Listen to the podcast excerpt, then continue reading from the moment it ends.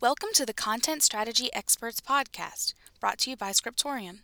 Since 1997, Scriptorium has helped companies manage, structure, organize, and distribute content in an efficient way. In episode 50, we talk with attendees at the CMS DITA North America conference about how they have used DITA in their career and the challenges they have overcome. This is part one of a two part podcast. Hi, I'm Elizabeth Patterson, and I am joined today with Gretyl Kinsey. Hello. We are going to uh, do a couple highlights from the DITA North America conference. We took the time to interview some people about their experiences with DITA, trends that they've seen with DITA. So, in full disclosure, you will hear some background noise because we did record these during the actual conference. We are joined with Greg Stauffenecker. Greg, could you tell us a little bit about how you have used DITA in your career? Um, in my career, I've used um, DITA, in two instances. Once during a um, a conversion. Um, both shops that I worked in, we went to a structured authoring um, methodology from um, one from InDesign and the PDF publication with no content management, where we adopted DITA across nine countries with 15 riders, and um, it was painful. It was early, um, just because the the tool or the the the uh, um, DITA structure was fairly new still, and thus it was kind of hard to um, hard to sell to the to the writer it as as something that was really useful to not just the the company but the career for them. And the um, the other time now we were um, we were going to um, the company I work for was um, was acquired um, by a corporate that is using um, DITA and not in a terribly evolved way, but they're getting there. And so, us integrating from a, a single single authoring structure word um, into that, we're able to affect new changes into their DITA uh, systems.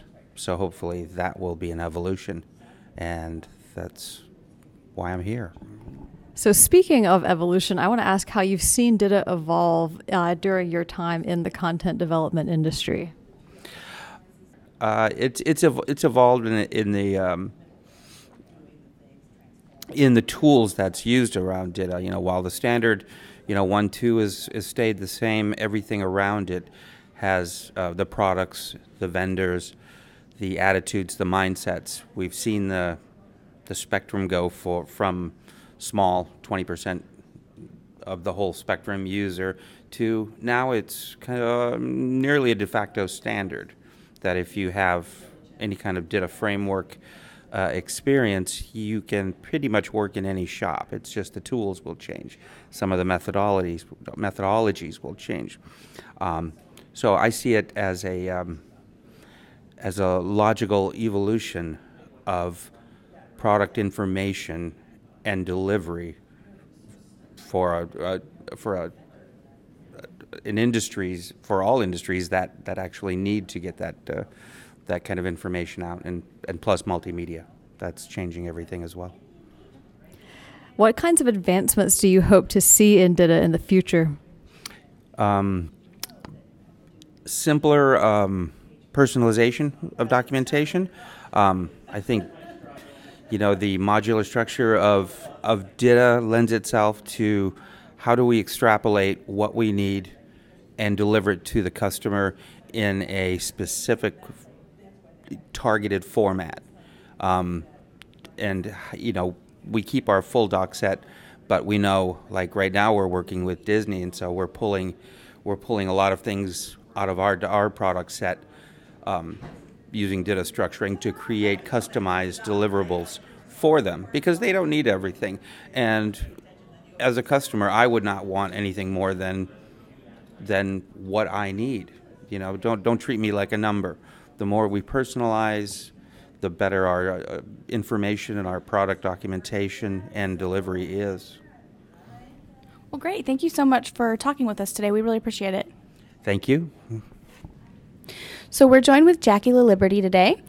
Jackie, could you tell us a little bit about how you uh, have used DITA in your career so far?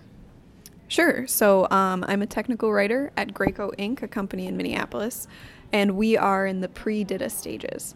So right now we are authoring in Adobe FrameMaker and we are dipping our toe in the water of the DITA migration, which is why I'm here at the conference.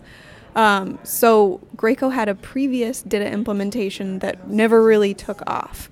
Uh, so they attempted to use Arbortext on a shoestring budget with a single resource who sort of self-taught DITA, as much as possible, and um, it took a while to die out. So right now we're taking a step back and rethinking our tools and our needs, um, so we can move in and actually find a DITA implementation that works. So my actual experience is very bare bones, uh, but I'm very excited to continue learning more about it, as I, I really think it's it's the best way to write tech docs. How has the learning curve been going from your education into your career? Sure. So uh, I graduated from the University of Minnesota with a Bachelor of Science in Technical Writing and Communication.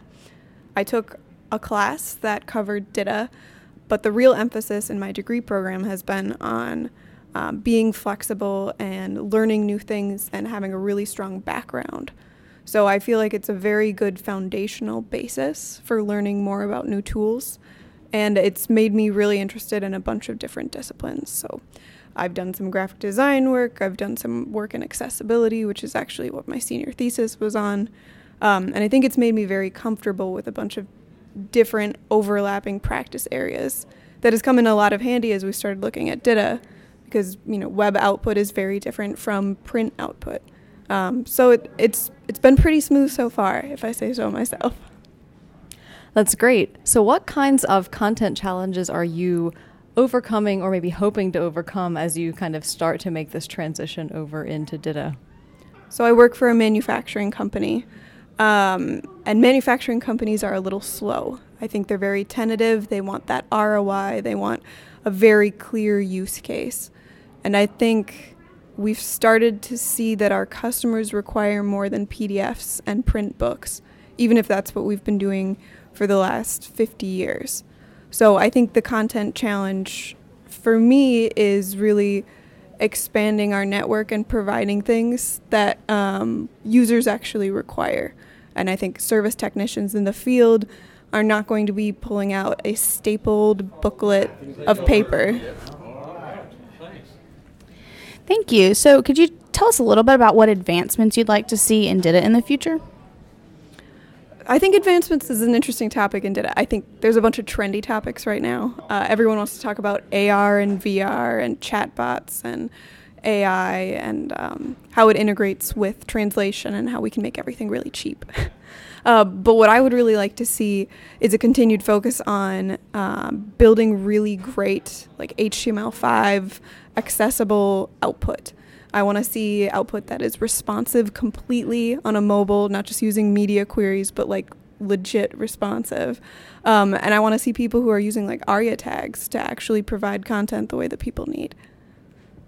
Thank you so much for joining us. Yeah, thanks for having me on. It's very exciting. We are here now with James Clyburn. James, how are you? I'm tired. and we've got just a few questions for you. So, James, what are some of the reasons that your company adopted DITA? So the um, what we were using before, um, clients had a very hard time finding our content. Um, using search was very difficult for them, and it wasn't customized in a way that they could easily locate exactly what they needed to see. Um, some of the titles were off, and you know it was it was nice to um, have a way in mind to kind of start over with all of that and um, you know think of ways to help our clients find exactly what they need um, that was our biggest issue and i think that was the biggest thing that uh, we took to the stakeholders before we made the switch what challenges have you been overcoming by using DITA, and how has that kind of helped you in your day to day life as a writer? Well, um, going back to what I just said, the filtered content is um, a huge help for us right now. Um, that was a big challenge, and we are. I mean, of course, we haven't figured out everything yet, um, but we are, and it's happening, and it's working, and um, you know, it's it's helping. It's making our job a lot easier. Um, and another thing that uh, people maybe they don't often think about the standards that they have in place. Um, before, when things were unstructured, we didn't have like this this list of um, best practices that we, we need to follow. We did have one, but it wasn't as robust as what DITA gives us. They give us, or it gives us, you know, a set stand, a set standard that we need to follow, and um, it's a lot easier to kind of go by their guidelines, kind of let them take the wheel, and, or I, I say them, but it. um, and, uh, you know, we just follow that and it makes things a lot easier.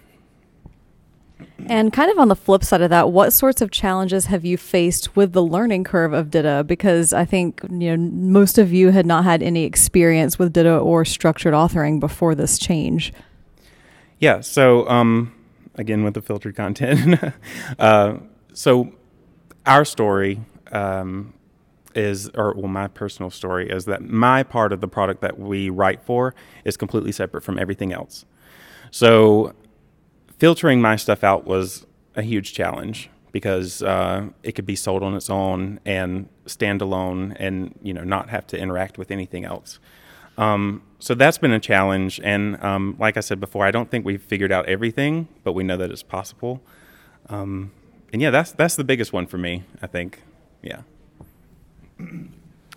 so, James, moving forward, what advice would you give to people who are just getting started in DITA? Um, so, the advice that I would give myself, if I were to go back in time a couple of years and um, prepare for this, is definitely have a plan, know what your problems are and how you want to fix it.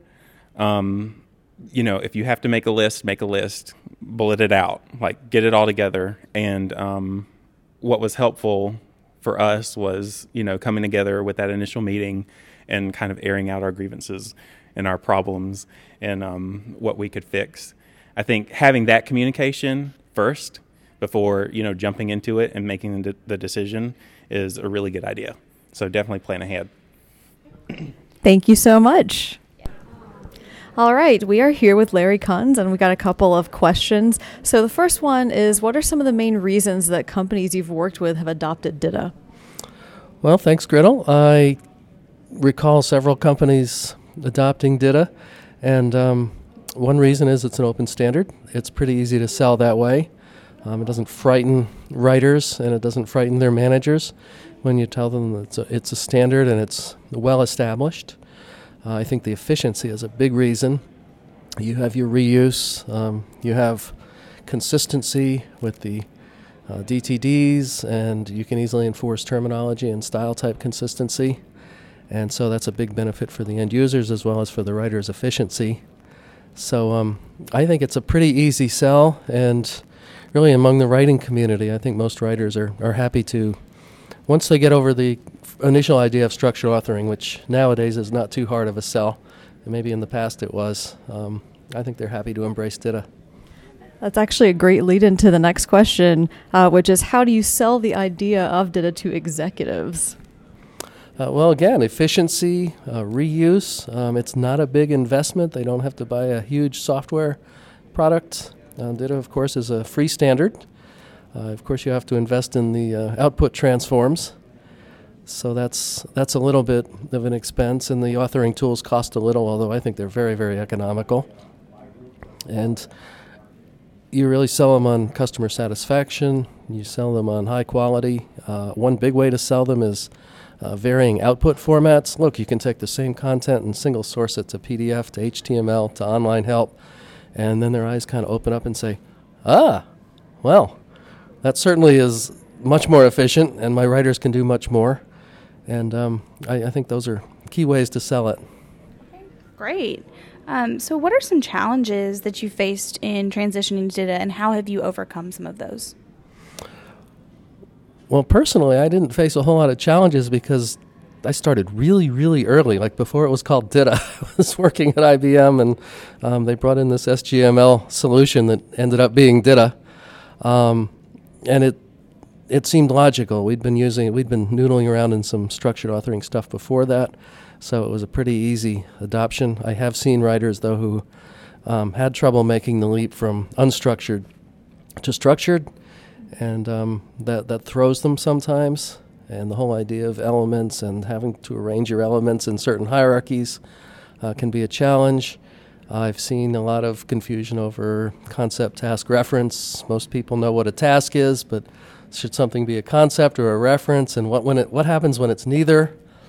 Um, and then some of the real great efficiencies of DITA, like conref and KeyRef, um, sometimes are a barrier for writers, and they they struggle with that, especially KeyRef. It's just not really intuitive, and once you get it, you're like, oh, yeah, now now I can do it but it's it's hard at first and even when you get the concept the, the, doing the markup right sometimes is hard and there's different ways to do it as you know and not always the right one not always appropriate for what you're doing so um, I, I, guess the biggest one is the, the really powerful stuff like contact, conref keyref and um, haven't even tried scoping keys yet uh, i think a lot of writers would be thrown by that honestly uh, and the output transforms. I, I think you usually have to bring in a specialist, somebody like Scriptorium, to help with those. There's not a lot of in house expertise um, in really making the output look suitable. Okay. So you said that during your time in IBM, it, you started working with DITA before it was even called DITA, which leads into the next question. How have you seen DITA evolve during your time in industry? Well, I've seen it move into the mainstream. Uh, of course, started as a, a uh, software do- documentation tool and was really conceived of that way and I think developed that way for a while. And then it broadened into other parts of the industry. And I really like that. Uh, I'm glad it's shown itself to be flexible and scalable that way. Um, how else has it involved? Well, of course, the features have been added over the years, although not a lot. I mean, fundamentally, DITA is still DITA. Um, and a lot of the stuff that's been added is kind of bell and whistly. But um, I think moving into the mainstream is the biggest thing. It's it's found it's proven itself to be adaptable to so many environments, and now we have lightweight DITA, which is making it even more adaptable to more situations and those writers who may be held back about structured authoring or their managers who held back saying, mm, I don't know. Uh, when they hear about lightweight DITA, they might feel, well, that fits my situation. I'm more comfortable with that. And so it's, it's expanding the uh, market for DITA and the opportunities for DITA even more, and I like that. All right. Thank you so much for joining us. Yes, thank You're very you. welcome. I've enjoyed being with you. Thank you for listening to the Content Strategy Experts podcast, brought to you by Scriptorium. For more information, visit scriptorium.com or check the show notes for relevant links.